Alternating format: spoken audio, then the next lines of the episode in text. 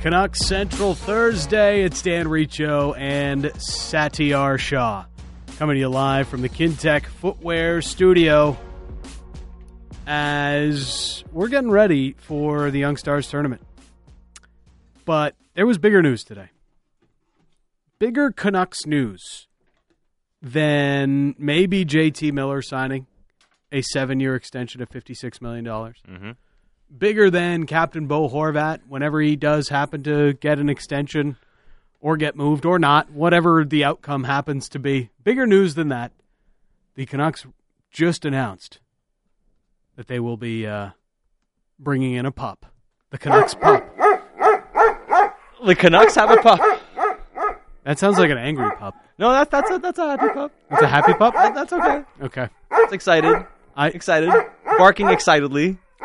I, I don't know if I've ever seen Sat more happy than he is in this moment. Right I now. I am so giddy. The the Canucks finally have. I mean, this is this is what we've been waiting for for such a long time. I mean, this is how you welcome yourself into the new age. Yeah. having a dog, a team dog, is the best way to move forward as an organization. You know what it shows? It shows the Canucks have figured it out. When your relationship is on solid footing. And, and things are going well, right? Yeah, and like yeah. you know, your investments are looking better, and you're more s- situated and stable. You know, you have Grandpa Boudreau as the head coach as well, who loves dogs. I, I think the time was right. You know, the Canucks have matured, and they're at a point where they can they can actually raise a puppy as a team and as an organization. okay, this is definitely a pup right here. and that's a pup. Um, But yes, yeah, so just so everybody knows, the Canucks are partnering with BC Guide Dogs Yeah. to sponsor a litter of their puppies, and they're raising one service dog this season. So Ah. that's what's happening. so yeah, not only uh, are the Canucks bringing in a, in a pup, it's uh, gonna uh, you know part of a good cause, and obviously uh, gonna help grow some uh, some service dogs to help around the community as well. Yeah. Um, so like, wait, are you correlating like the Canucks finally bringing in a pup to this front office, like getting it right? Just no, I mean it's, it's they're getting it, they're figuring it out. You know, Okay. the organization uh, you- they they have a more stable front office situation right now. Yeah. You know, everything is kind of figured out. There is it's not as much helter skelter. There's more organization, and anybody who raises dogs knows you need to be organized to raise a dog properly Mm-hmm. and take care of your dog. Uh, so uh, ranking the Canucks offseason moves. Number one, Number one, Number the Canucks pup. no doubt, without a question. There's nothing the Canucks can do that's going to top this. Nothing. Yeah, JT Miller, new contract. Not, may, maybe I in don't care if you maybe a distant second to, to I bringing in a pup. I don't care if you trade for Connor McDavid. You're not beating this news today.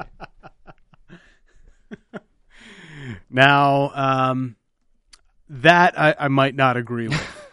I don't know if I'm willing to go that far, and I uh, I like dogs as much as the next guy.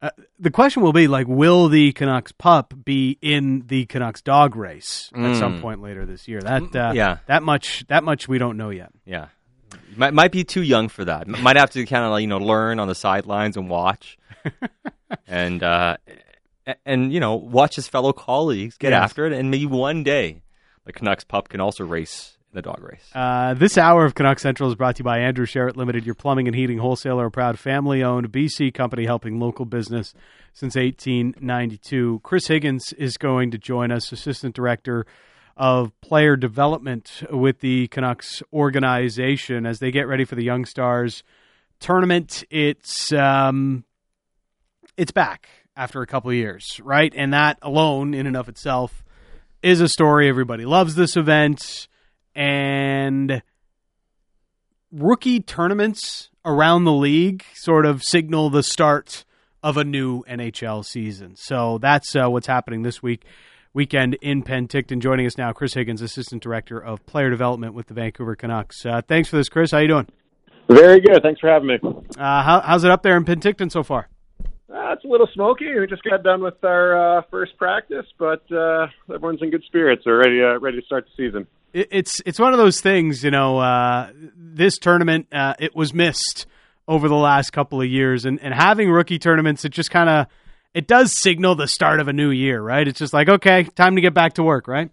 Well, for me personally, I, I uh, this is my fourth year with the organization in, in this role, and uh, it's my first time having the tournament, and so I've been listening, you know, the past three years, listening to how fun this tournament was, and obviously with COVID we couldn't do it, but uh, uh, excited to be here and um, excited to be around the guys once again. Well, and you know, as far as the players go, too, it's an opportunity to start working closely with them. And you guys have added to the prospect pool this season. What is it like getting on the ice with some of those guys, especially after what you saw during development camp as well? Like, what do you what do you make of the group you guys have up in Penticton well, this year? It's a lot of fun getting on the ice with them. You know, a lot of you know, it's hard to during the season. You're kind of watching from. Mm-hmm from above or watching video and uh you know with development camp and this rookie tournament we get on the ice with them and you know I can rub shoulders with them and and you know showing some things um, you know, personally that I've learned. Uh, he was able to do that today, and you know, I take great joy at, a, at doing stuff like that because uh, you know a lot of these kids are so eager to learn, and, and some of them have some great great potential. So, um, you know, just uh, just a pleasure. Uh, you know, every time to, to share the share the ice with those guys. Uh, as far as the staff goes, uh, just great feelings all around. You know, built up the development staff. Hank and Danny are out there today on the ice with these guys and uh, you know passing them pucks. It must be must be an unreal experience for these kids to to to you know receive a pass from Henrik Sedin. Like it's uh, must must blow their mind. You know, Mike Samuelsson, Mike Komisarek was out there, Ryan Johnson. Um, you know, a lot of lot of uh, a lot of eyes watching them, a lot of uh, a lot of brains to uh, to, to help these kids out. Well, you mentioned a lot of the, the new development team, uh, the Sedins, of course, Mike Komisarek, Michael Samuelsson come in as well. Um, how how is the team coming together and, and uh, building out this this new vision of how the Canucks as an organization want to build their young players? Well, I just think the you know the collaboration from you know for me for RJ and I it was just kind of me and him the last couple of years, and mm-hmm. um, you know Mike uh, Komisarek being defenseman sees the game a little differently. Michael Samuelsson played a little different style than I did. Obviously, Hank and Danny played their own style and have their own um, you know wisdom to to, to to uh, give these give these kids. So, you know, if they can take little bits and pieces from all of us, we all did different things well. So we're all we we, we all learned to play to our strengths. That was, you know, if you're making the NHL, you, you learn how to play to your strengths, and we we're trying to pass our strengths on onto onto these kids.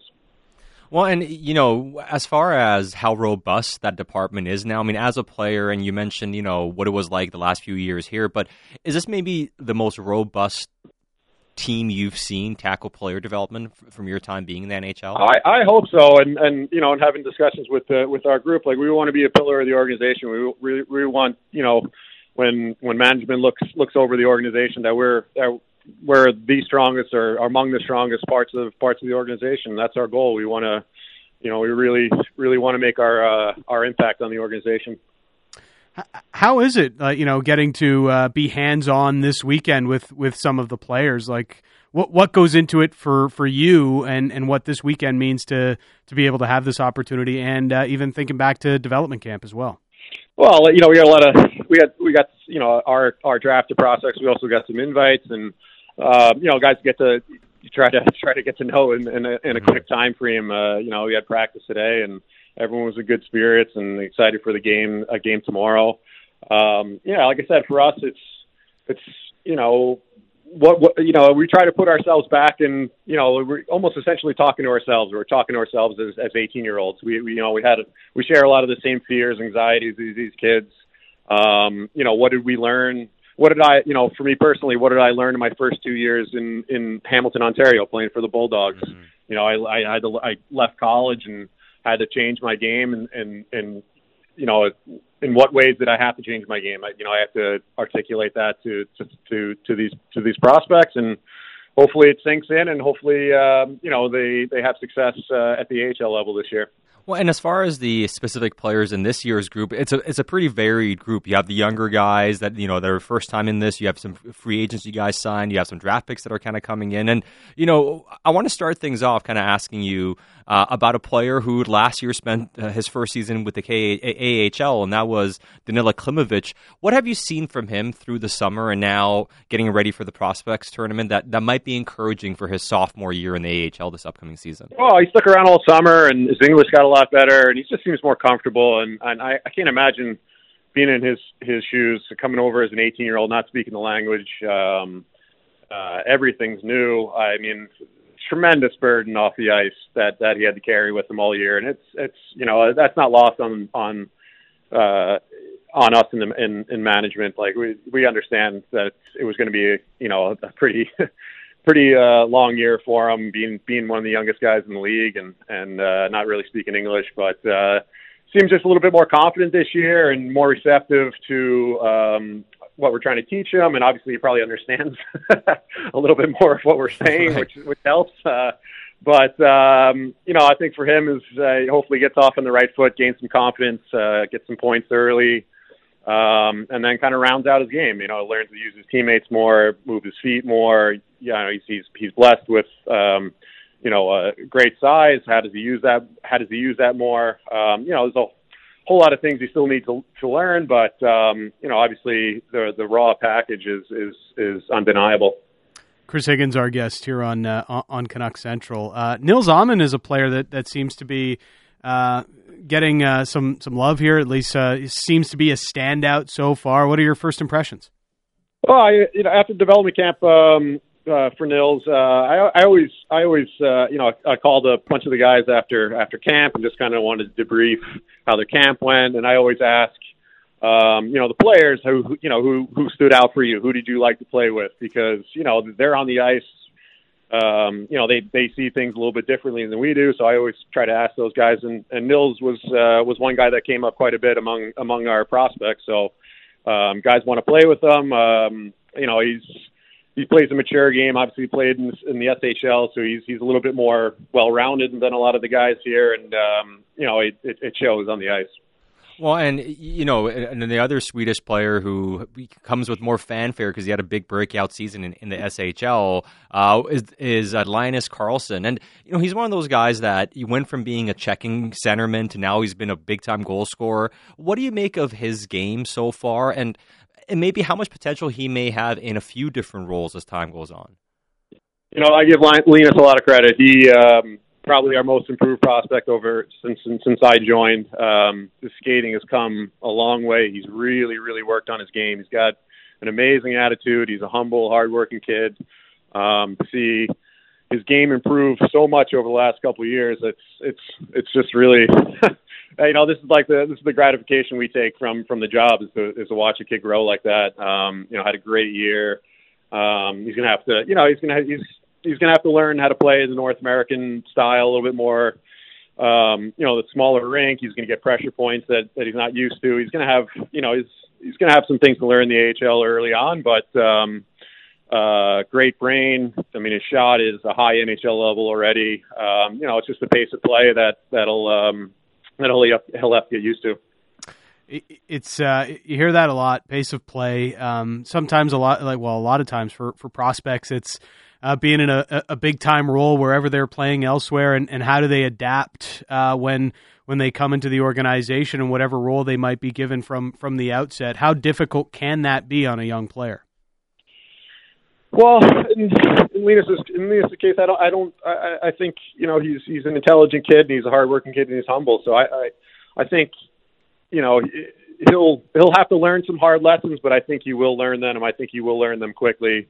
Um, I think he'll, you know, if you know next summer he's going to have a really good idea what he needs to work on to, to come back for for the following season. So this is this is going to be a big learning experience for him this year, um, and we'll see. You know, he's going to be given opportunities uh, early in the year to to showcase his talents, and uh, we hope he makes the most of them you know, one player that I wanted to ask you about as well is, and a player who's kind of like, I've heard there are those in the organization who've been impressed with kind of how he's come along, and, and that's Tristen Nielsen, who played 41 games last season, but showed well during development camp as well. How is he coming along with the amount of work he's putting into his game? Uh, his his game improved tremendously over the course of the year. You know, I remember watching the beginning of the year, and um, you know, I didn't think he was very good, and then towards the end of the year, his, his game just just improved rapidly. And then you know he came in for um, you know development camp this this uh, this tournament, um, and he's just you know he's he's got a little bit more of that swagger now, and he, I think he, he realizes that he he can make an impact on the game, and um, you know seems a little bit more assertive in, in his plays, and he's aggressive. Like you said, he's a good kid. Uh, you know, he's a popular teammate, so um, you know, I think we're looking for uh, for another for another step for him this year. Well, and as far as between the pipes uh, is concerned, uh, Artur Silovs, we know how, how, how high you guys are on him and how hard he's worked, especially with the goalie guys. But Ty Young is somebody you guys drafted this past year, and I got to say, some of the goalie guys I spoke to who saw him in development camp were really impressed with his athleticism and his technical prowess already at that age. Uh, what do you guys make of his mindset and, and how he's showing so far? Well, I think he's in a good spot with uh, with Ian Clark, obviously, yeah. and and you know having Thatcher Demko in the organization, and and even Artie uh, Silovs who has a tremendous work ethic. So just just to have him around those guys, I mean, it's, it's going to rub off. He's got uh, you know he's got the he's got the look like as far as being dialed in and and taking the game seriously and and um, you know being competitive. So um, you know, he's, he's in a really strong spot, probably stronger than most, uh, having, you know, uh, Demer in the organization, obviously Ian Clark. So, um, you know, he's, he's got to be happy where he's at. Hey, Chris, uh, always appreciate the time. Uh, have a great weekend. Thanks for this. Awesome, guys. Thank you so much. Uh, there is Chris Higgins, Assistant Director of Player Development with the Vancouver Canucks. Some uh, interesting thoughts on a lot of uh, specific prospects mm-hmm. to play this weekend for the Vancouver Canucks in the Young Stars tournament and just how much and it's really a big storyline of the new front office. On the ice, sure, you can discuss uh, the moves of Mikheyev and re-signing yeah. JT Miller, and we've done that all summer. But you know, they spent uh, Jim Rutherford spent a large part of his first six months on the job building out this hockey ops department, and the de- the player development side was a major, major part of that you know, to me, one of the most exciting things this organization did was what you just outlined. It, it was putting so much money into player development with resources and also having more people involved in doing so. And a lot of the work that is happening right now, you're not going to see the fruits of it for a few years, you know, yeah. many years. That's where you see the benefits of the developmental programs. You don't see it right away. But uh, the thing that stood out to me so much from what Chris Higgins had to say was the amount of pride he had in the role and how driven he and the department is to be great at what they do and be one of the most one of the strongest parts of the organization. And I think that type of mindset is really exciting. If you're a Canucks fan, you hear a, a person who played for the team but is part of the developmental staff who's talking about how they want this to be one of the strongest parts of the organization and they're really motivated and they have ambition to make this a real uh, benefit for this team that type of a mindset and attitude is what you need in an organization. Then being competitive. It's not competitive with, hey, we want to be, you know, better than the pro side or, or be better than, you know, any other department or whatever, but they want to be yeah. really good at what they do. And I think that's important. I think that's the mindset they're trying to have in the organization. Ultimately, it uh, comes down to the players, the work they put in, yeah. and, and how they develop their game. But yes, having specific uh, player development messages coming to these players. He talked about Linus Karlsson and how impressed they've been with how far he's come along. Now you have Samuelsson working with players in Europe through the course of the season. You have Komisarek that's mm-hmm. going to be working with certain players uh, across the U.S. It, it's a much beefier staff than RJ and Chris Higgins. Yeah. We're handling a lot of this stuff the last couple of years. You add Scott Young into that uh, on on even the scouting mm-hmm. side of things. I mean, it, it it has gone a long way, has come a long way, but it needs to be there because, well, one, they weren't developing enough players. Period. Um, prior to this, so they're changing their mindset on how to do it, but they also they don't have a ton of like real high end prospects to work with. Sat so you know, trying to find where these guys' ceilings are and building them into being whatever it is it looks like for them to be an NHL player, helping them get there. That's what this department is all about. Yeah, I mean, even if you're not going to be able to turn these guys into stars, how many can you turn into credible NHL players? Yeah. Or guys who can play for you a little bit here and there. I mean, we get so caught up in uh, the star players and the higher end players. And yeah, they're super important as well, but it's also important to have players that – can play for you in case of injury, who understand the organization, understand how you're playing, and over time can maybe grow into being part players, but can be call up options for you. You saw that's what Pittsburgh did for many years with many other guys, right? They got called up a bit, they played a bit, and over the years, those guys grew into the lineup. And That way, you also spend less money by going getting veterans. Guys develop properly, they take their time, and also help you incrementally as time goes on. And it's like we've been talking about all week. How do you make everything incrementally better for your organization? How do you make marginal improvements? Get the extra 2%. That's what you need to do everywhere. You Yeah. know, it's, it, and if you do enough of those things, well, if your roster's not not strong enough necessarily, well, all those things add up and, and help you at least keep your head above water. So, with that being said, um, the Canucks prospect pool isn't as bright as some others around the league. But where are they at? Who are the top guys? The top five Canucks prospects. Let's kind of go through this process right now, Sat. I think it's fairly easy to that we'll, we'll both have Jonathan Lekkerimäki at number one on our list. Is it? Is do you have any uh, disputes there? Or no, I mean, I mean, somebody could make the case for Rathbone, I suppose. Yes. A couple of uh, point per game AHL seasons in his age 21 and 22 seasons. That's nothing to scoff at. That would be the only other player you could make any sort of an argument for. Uh, but Rathbone is probably number two. Yes. And Rathbone are one and two on pretty much every list. Then I think is where it starts to maybe get interesting. Top five Canucks prospects: Lekkerimäki, Rathbone, one and two. Who's at number three?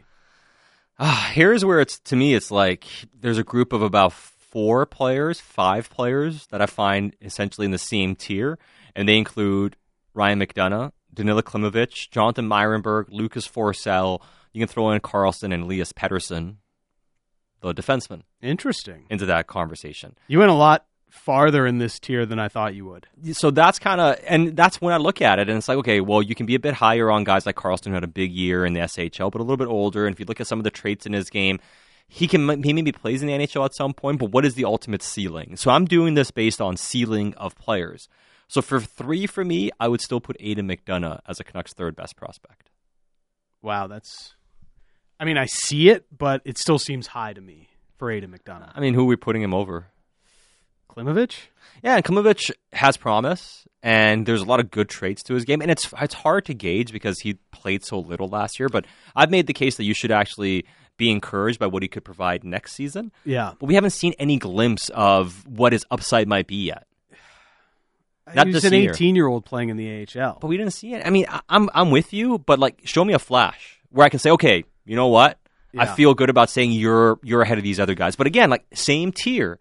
Like I'm talking about, he's in the same tier as these other guys we're talking about here. I just I feel like I've seen a bit more, or at least there's some more these guys did this year. Plus, they have similar ceilings. Yeah. that I feel good about their games. I think the hands, the ability to get a, a great shot off is is there. I think the shot can even get better for Klimovich, but his game is just so raw. Like he doesn't. We just heard Chris Higgins talk about it. You Yeah. know, he needs to use his teammates more. He's got to round out his game. Like just very, very raw player. Very hard to build that as an 18 year old coming over into the AHL. I think this is a huge year for Danilo Klimovich. I would still put him at number three. Sat's got Linus Karlsson there. no, uh, I have McDonough. Sorry, McDonough, Yes. Aidan McDonough at, at number three. Uh, Linus Karlsson, number four, then? uh, no, I do not. Linus Karlsson, spoiler alert, does not make my top five. So uh, I don't have Linus Karlsson there. Um, I'm going off the board here at number four a little bit, going with Jonathan Myrenberg, righty defenseman who I've been talking up quite a bit. Okay, this feels like right months. shot D that the Canucks really need to turn out. And- Yeah, but and he's you're pumping well. his tires to, to put him in the top five. Because he played well in the SHL this year. And we, he spoke about him. Did, didn't we speak about this a few months ago?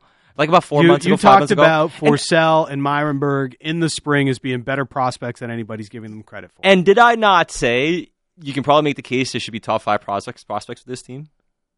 At the time, you did, Yes. yes. So now, when it comes to decision time, and I have to put my money where, where my mouth is, at least when it comes to us talking about it on radio and here, um, yeah, I put Myrenberg there at number number four because not only does he have a lot of the tools, Yeah. he acquitted himself very well and does project to be a really strong two way type of new age defenseman. And that type of a player who's already showing that maturity, there's a good reason to believe he's going to play NHL games for you. And playing that on the right side, if he ha- and he shows some potential to be a really good steady player in that regard, I think that's a really high quality. And I think that's a higher quality asset than people generally give credit for.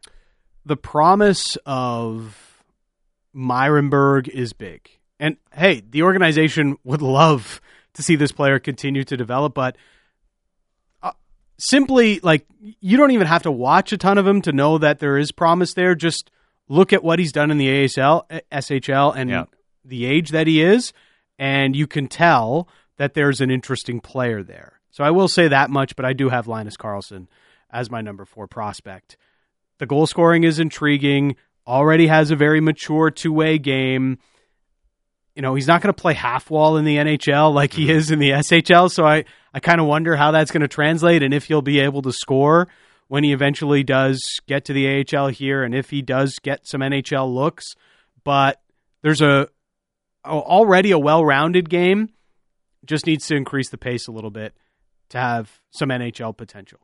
I think that's that's the biggest hmm that's the biggest speed bump he has right now towards becoming an NHLer over the next couple of years. Uh, final name on your list, Lucas Forsell comes in at number five for me.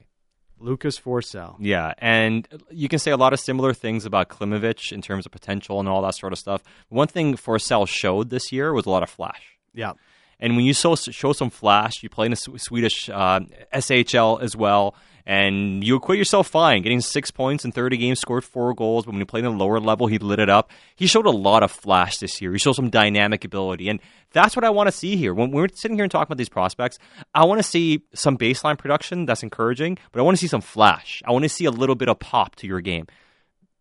That's that's why I'm a bit higher on these guys right now, and. I look at Forsell's ultimate upside.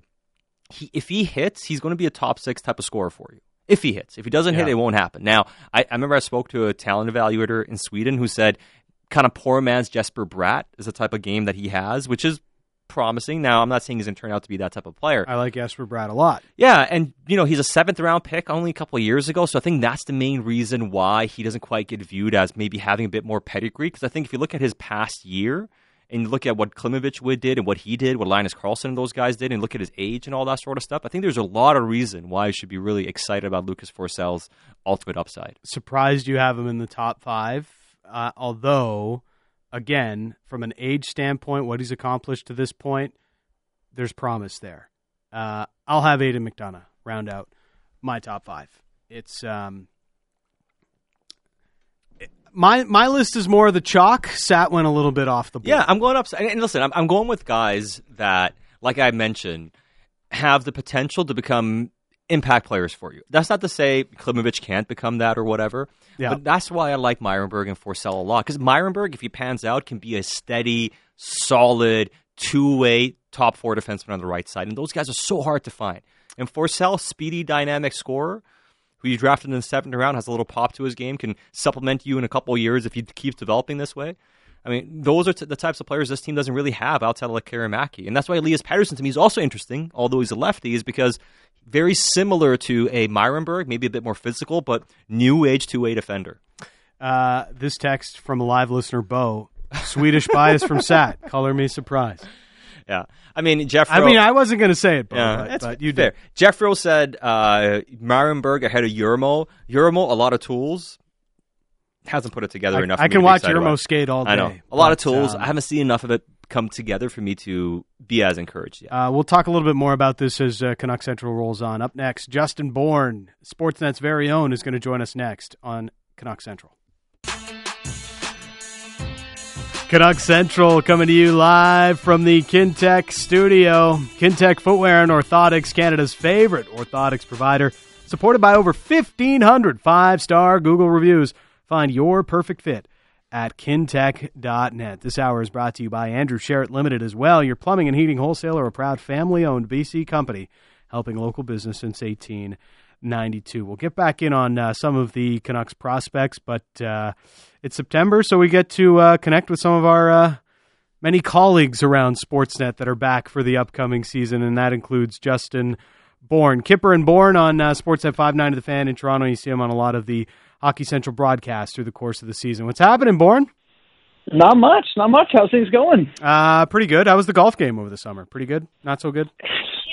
No, it's fine. You know, it's one of those things. You get older, you're a kid, you play less, you blame things. You just, I'm, I'm worse than I was. What do you want me to say on that? so were, were you were you better relative to the people you went out and played with though, or I now, in fairness, generally yes, but I used to be quite good. I used to be quite good, so it's like I'm that guy you hate to play with because I complain and I'm still okay it's like uh, I'm not happy. No one around me happy. I'm just not fun to golf with anymore. So. Oh, great! So you're like out there yelling f bombs and still shooting a 78. Okay, that's great. The the good thing is uh, I have no expectations anymore, so I don't get mad. I just I'm no longer good enough to be mad, and that takes some of the edge off. It's helpful.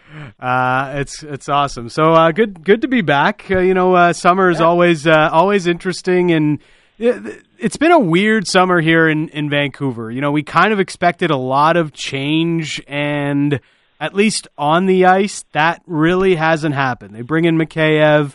You've got the wild card of Andrei Kuzmenko, Curtis Lazar, you know, a couple of uh, smaller moves, but the, the core has remained intact. There hasn't been the big trade that we all thought might happen with Jim Rutherford coming to town. What do you make of the uh, Canucks offseason? Uh, yeah, I guess you're a little bit hamstrung with salary cap uh, situation. You know, not able to do too much. They they did make the add that you, you mentioned there in, in Mikheyev, which is something.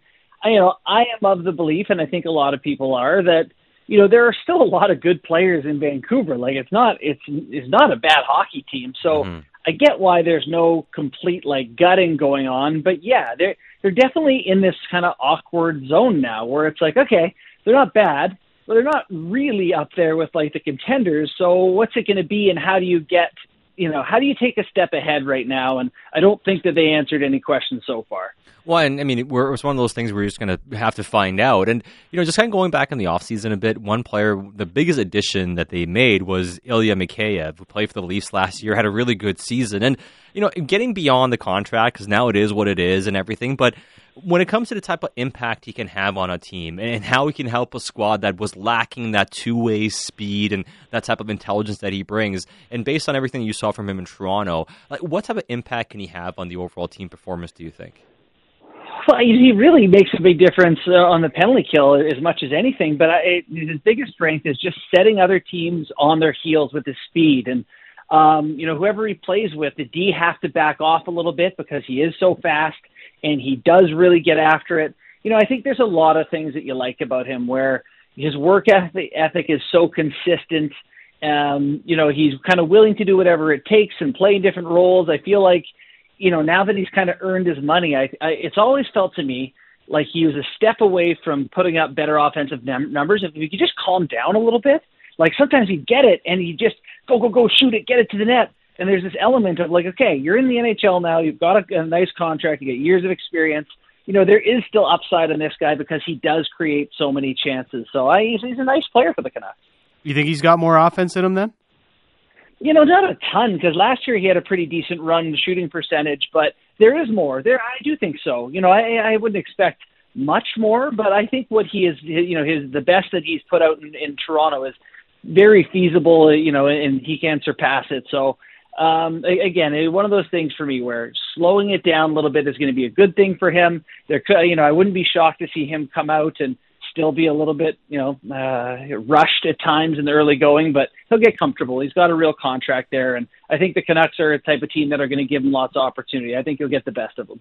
You, you touched on something earlier that um, I, I think is essentially the conversation in Vancouver right now. It's like, yeah, okay, you can keep Miller and, and do a lot of these things, and you're still a good hockey team, but you're not really a contender. And oftentimes it's like, okay, well, what's what's the alternative? Do you do you just mm-hmm. you know mm-hmm. trade a bunch of guys and get a bunch of first round picks? Like what? What's the altern? Like, yes, you don't want to be in the murky middle, but you also don't want to be, or the Canucks aren't really in a position to be really bad because they have Thatcher Demko, Quinn Hughes, and, and Elias Pettersson as well. Yeah, and I got full respect for a team trying to win. You know, okay, so you're going into the the season without a roster that some people think is the best. Well, okay, we'll go out there and let's see. Let's see if the chemistry can work. You know, Bruce Boudreau's there. Um, you know, there are lots of talented pieces. You have a guy who I think is, you know, among the favorites to be a Vezina contender next year. You never know. And it's not like that Pacific Division is, you know, ungettable or anything is, you know, unstoppable. I I do feel like uh, too often now. You know, Brian Burke used to say on Hockey Central, and I worked with him for a little bit, that you know, you either got to be going one or two directions and doing it quickly. You're either getting better quick or you're getting worse quick. And I don't know that that's right. Is that what we want? You want 10 teams trying to suck every year? Like, I don't want that. So I'm happy to see the Canucks say, listen, we got enough good players to win some hockey games. We get on a roll. We get a couple of breaks. You never know. It's hockey. You know, stranger things have happened. Well, and you know the biggest question for this team obviously is how much can he get out of that defense outside of Quinn Hughes, and one of the things they're going to experiment with is playing him on the right side. And you know, I, I have a lot of thoughts of that on that because as a lefty defenseman playing the right side, who's as offensively gifted as he is, it opens things up even more potentially offensively, breaking out of his own zone, poses some challenges potentially defensively for him, but if you can get a little bit more out of Quinn Hughes, you can solve another issue on the right side with him doing what he can do on the opposite side. How much of a boost do you think that can be to the back end? Well, you know, I, I definitely think it can be a boost. There's there's so much talent in Quinn Hughes that I, don't think it's uh, beyond him to be asked to take on a new role and, and really thrive in a different opportunity. And if that makes uh, you know puts other guys in a position to succeed, that's great. That's that's what your best players are supposed to do is you know make life easier on the roster around them. It's why the Leafs are built the way they are. They say we're going to give a bunch of guys, you know, or a few guys a bunch of money, and you know their job is to make it easier on everyone else. And I think you know Hughes showing that he'll be able to do that, and I really expect that he will be able to. Is exactly that. You've got a couple of guys in Vancouver that you're going to lean on, and he's certainly one of them, and obviously a, talented enough guy to do it. How much how much harder is it for a defenseman to play on their offhand? Uh, you know, it depends who you ask. So you, you talk to like Mike Babcock and a lot of the, you know, Hockey Canada had it really beaten into it for a long time that you know you, you had to have these left-right pairs, and some guys just don't mind it as much. And I think you see so many talented guys now who can make a pass on their backhand or pick mm-hmm. up a rimmed puck up on their backhand. I, I just think that there's the the game is evolving in a way that it's getting these guys are better and they can make plays on their offhand, and I think it's become more of an option then uh, you know it's become like a hard and fast rule that you don't put guys on their on their offsides except for a handful of guys. And I think that'll change. You'll see more guys being more comfortable being able to make plays from those spots. So uh, it's manageable, say. Not for me because I'm not good enough, but for some people. well, yeah, that's why I'm, i think of Quinn Hughes. I mean, him being, being able to pick up a rim puck on his backhand, probably more likely to be able to do so than some of the other players on the team, considering his skill set. But you know, you mentioned the Pacific Division doesn't look eh, like a murderer's row, really, and the team that was most active was the Calgary Flames. And it's really easy to look at the Flames and say, man, you know, this team improved and look at all the stuff that they did. But when you start going through all their moves and the players they replaced, even though they were super busy, what do you make of the mix in Calgary right now? Well, it's tough to say. You know, I think quietly, one of the things you heard about the Flames in the past is that you weren't sure about the dressing room. Like Tkachuk, I think, could be a hard guy sometimes. And, you know, Gaudreau is, you know, not always at his best and needs the odd spur from Cowboy Daryl Sutter there. So Eh, you know, it, it is interesting to see them take another chance, you know, another crack with a different mix of guys. It's funny being in Toronto and seeing Florida and Calgary, both of them who were at the top of their divisions last year, fall short and go, "Oh my God! Like we just need to do something different." And then you see Toronto being like, "We're going to do the complete opposite," you know. so I, I don't know what the what the answer is I admire these guys for trying, though. Uh, you can't say that their general managers aren't eager to get them over the hump. So uh, I, I'm I'm selling shares of the Vegas Golden Knights already. Like I, I oh great. I, I think like we're we're just banking on them being great again. But I, I'm looking at the roster, Justin, and it's like a lot of question marks in goal. They lost Pacioretty and Dadonov. Like, where's that offense coming from on this roster? It's just like, oh, I guess Jack Eichel's going to be awesome again, and that's going to make up for everything. I don't, I don't know if I'm ready to make that bet. No, I was a, a Vegas seller going into last year. I, I wasn't a huge fan of that uh, that mix, and certainly it's tough to see how they got better. You know, they, they did everything they could to get every good player available in the market, and you see how much it has cost them. And you see just now it, it kind of feels like it's unraveling in a way that's going to hurt them uh, for years to come. There's so much pressure on Jack Eichel. You know, they they moved heaven and earth to to get him, and you know if he's just good they're in trouble. They need him to be like a Hart Trophy candidate for them to to be, you know, for that trade to be justified and for them to be where they want to be. So you're right. We'll see if they can get the goaltending. We'll see how good Eichel is in a full season in Vegas. um, it's not going to be good for Jack Eichel's reputation if all of a sudden Vegas gets Mm-hmm. bad when he's you know kind of at the core of it after his Buffalo run. You know, the team in the Pacific I'm most conflicted uh, with, Justin, is the LA Kings. And on the surface, you're like, had 100 points last year, surprise, played really well, and they added Kevin Fiala to the mix. But I'm just not sure they can replicate the year they had last season. Am I wrong in, in questioning that, even though they improved? You know, I saw an interesting conversation uh, on the Kings between Cam Charron on Twitter today and uh, Zachary Schneider of Shutdown Line. There, they, they were talking about Mhm. the Kings and how they're such a high volume shooting team, um, and not particularly from the high slot. They do, you know, they get they get action at the net, but Yeah. it seems like they don't have a lot of pure finishers. Like Fiala is another guy who's a volume shooter, Mhm. and so you look at a lot of their underlying numbers, and it's like the Kings, the Kings, watch out for the Kings. You know this team's so great, but when you don't have the pure finishers, it's different. It's the hardest thing to do in the NHL is score. Like shooting it into the net is a really unique, rare ability uh, that some people just have and others do not. And so, as much as you want to gain the stats and get all these uh, guys who are volume shooters, and eventually you get the luck, you don't always get it. So the Kings are volatile to me, and I think that's you know a worthwhile team to for this discussion because could be good, could be bad. We'll see how the balances go for them this year. But you know, one thing's for sure, I think they're going to create a lot of looks, and we'll just see if they go in or not. How much more are we moving to uh, the quality shot over quantity? Um, it, it feels like that's it's still sort of happening. Maybe it's it's leaned over. We, we want more and more quality, but you know, I, are we going to get to a point where coaches are like, "Hey, if we take this shot, it's got an 18% chance of going in, rather than this shot, which is like a three percent chance of going in."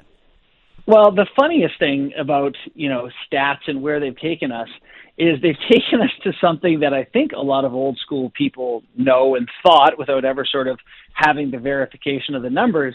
The problem is it's not easy to do. You know, what goes in the most? Well, mm. a shot off a pass that's created through the center of the ice. And it's like, oh, all you have to do is make a pass through the slot, cross seam, and get a shot. Like, Yeah. no kidding. What do you think we've been trying to do? You know, So Yeah. It's it's really helpful to have the analytics to confirm that. But yeah, it's like the knowing where to shoot from and where to you know what to make happen is one thing. Uh, the defense knows what you're trying to do too, and they're trying to stop it. So that remains the challenge. And you know that, that's why my question really turns. My biggest question ends up being: Is your starting point on offense the most important thing, as opposed to what you're trying to accomplish? Because depending on the players that you have, like, are you trying to go low, high, high, low? Are you trying to work behind the net? You know, are are you allowing uh, guys to overload? I, I think based, and it's easy to say, hey, do this or do that, but a lot of it is really tied to the personnel that you have. But to me, the starting point that you allow your players to be at is probably the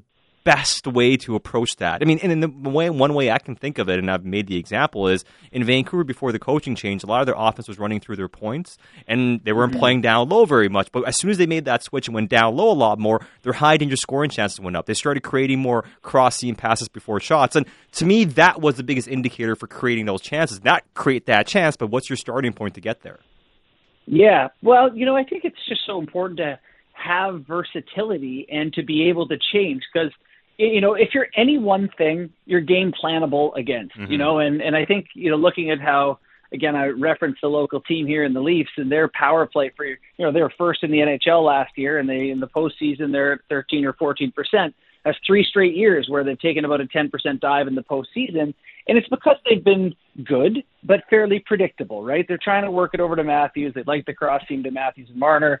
If you don't have other ways to play, you're in trouble. And so, yeah, I totally think that giving your offense good guidance, and you know, do you want to be a low to high team or a net front team or a behind the net team, whatever it is you want to be, is is crucial.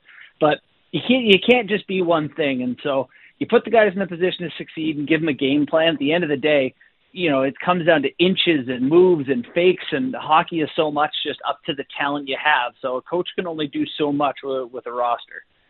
Hey, Bourne, uh, we appreciate the time as always. Uh, we'll be talking a lot this hockey season, I think. All right, guys, good to catch up. We'll chat again soon. Uh, there is uh, Justin Bourne, one of our favorites here on uh, on Canuck Central. Yeah, great insight as always. And you know the Kings. That's interesting about the Kings. You know, and and that was my biggest question when they made the Fiala edition. A guy who scores goals, but he's a high volume sh- shooter. to get those goals, and the Kings are a high volume team that scores goals. That's not really addressing your problem. You know, you're adding a player that can score, of course, but he's not making you necessarily far more prolific and, oh, and efficient in the goal scoring. And that can have its, you know, problems as time goes on. Now, the thing about the Kings, which is super exciting, is they have so many young, talented players, and Yeah. one or two pop next year or take a step, and this conversation is moot, and they're going to take a big leap forward. But it's also not linear with those young guys. And even a guy like Philippe Danault, he scored 27 goals this year. He never hit 20 before. What was his career high? Like 14, 15? He's probably not going to score 27 goals again next season. Well, you could say that about everybody who hit career highs last year. It seems Yeah. like every player in the league uh, got either close to or above their career highs with the added scoring in the, in the NHL. But the the problem is like it's it's not easy to find that Arthur Kaliyev Mhm. or, or they're hoping it becomes that sort of sniper finisher type. Uh, it's not easy to find the the snipers and finishers uh, of the league. Uh, there's a reason why, you know, guys like Matthews and Laine, you know, that the the players that can score from pretty far out. There's just there's not Yeah. too many of them in the league, Sat. That No. can- like guys that can score from distance consistently in the NHL. Like there's just there there's a handful of them. There's not Yeah. many. Well, and, there, there are guys that do it better than others, and then there's kind of the mid range guys. I think the biggest issue with that Kings team is they just don't have a ton of players that are just straight up goal scorers. You know what I mean? Even if they're not the highest highest elite level of them. I mean, Kemp is a nice player. Um, but he's kind of always around that 20 goal range. Iafallo's a nice player, but he's kind of he's he's a Pearson type of player, you know, in terms of Yeah. his scoring and shooting. So he's going to be hot sometimes, but generally 15 to 20 goals. They need somebody else outside of Fiala to be a 30 type goal scorer for them. You know, that can do it consistently. And Arvidsson, I'm not sure he still has it in his game or not, but to me that's the biggest thing. I'm not sure you're going to be able to replicate this past year unless you have a couple of guys who can do that. It's uh, Dan Riccio, Satiar Shah. We are Canucks Central. Coming up, hour number two of the program, you'll hear from Quinn Hughes, who was a guest on 32 Thoughts, the podcast. We have a little sneak preview of that conversation coming up next here on Sportsnet 650.